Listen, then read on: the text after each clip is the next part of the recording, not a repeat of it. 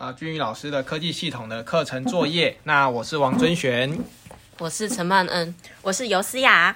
那我们其实都知道哈，刚开始的电影它其实是没有声音的。那没有声音的时候，它可能就是让它的表情跟动作呢都要很出色，而且生动，能够吸引观众的视线。嗯，对，我们都知道说有这个默剧的发展。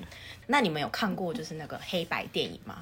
我觉得它黑白的原因是因为它想要去除你一些视觉上的影响，然后让你更 focus 在剧情的发展。像我记得我高中的地理老师，他为了要让我们了解德国那时候纳粹的那个。历史的背景，所以呢，他给我们看了一部电影叫《辛德勒的名单》。嗯，可是其实里面我觉得有一个非常重要指标，就是它整部片都是黑白的，但是它唯一一个有颜色就是一个小女孩，然后她穿的是红色的洋装。然后我觉得那一个颜色上的艺术的表现，就让你有一点很深刻的去感同身受的理解到那个时候的呃历史的背景。所以他他可能是在黑白的这样的氛围当中，用一个。比较有颜色的方式去做点缀是吗？对，画龙点睛的效果。那所以意思是说，我们的电影后来就发展出越来越多的彩色类型的电影，甚至呢，在彩色类型的电影当中会加入了。一些特效啊，或者是一些好比较让你觉得很磅礴的配乐。其实刚才提到的辛德勒的名单的那首电影配乐，就真的是很令人印象深刻，就是配着配合着那个画面去看，真的是超级有感觉的。其实有声电影还有分成两种，一种是。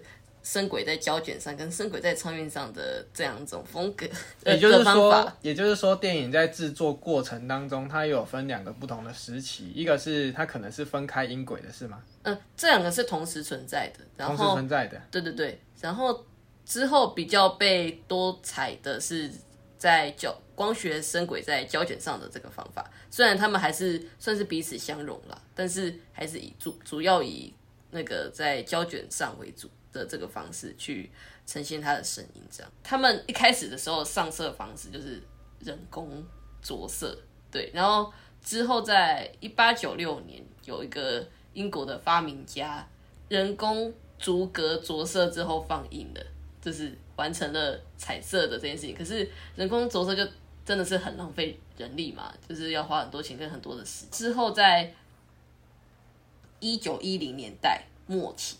然后有一些剧情的长片改以染色法，这种染色法比较那个普及了之后，就彩色电影就比较普及了一点，这样。嗯，所以这个时候就是电影呃三大元素嘛，哈，就是影像，然后音乐，还有就是你的表演艺术的部分，哈。那接下来呢，台呃台湾的电影发展可能就进入了电脑特效，甚至有一些立体电影的出现。那其实立体电影应该印象深刻的都是小的时候去科博馆、科公馆所看的立体电影吧，这样子。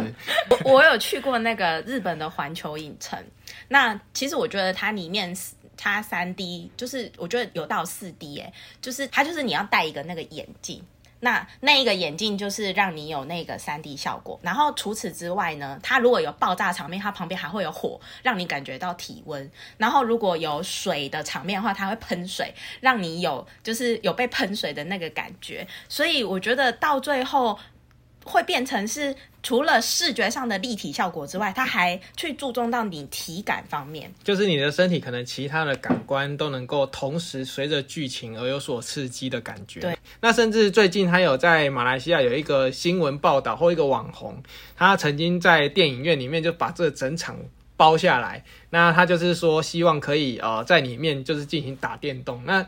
那其实我们知道，电影院啊，除了你的画面很大之外，其实就是它的音效非常好，对不对？哈，因为很大。对啊，荧幕又很大，那但是因为如果你要大荧幕，其实我们架个单枪在家里打电动就可以了。为什么还要去电影院？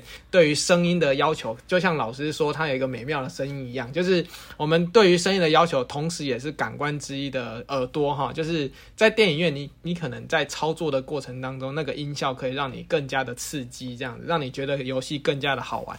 所以，我们呃这个主题呢，就是啊没有不讲话也可以是电影，没有错，就是因为电影的组成元素有。好几样哈，就是刚刚所讲的，当这些艺术都能够有各种不同的刺激去进行满足的时候，那就是一种娱乐的新科技。那我们也期待未来有更多娱乐我们的电影的方法，这样子。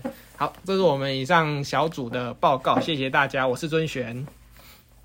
哦，我是曼恩。我是思雅，谢谢大家的聆听，拜拜拜拜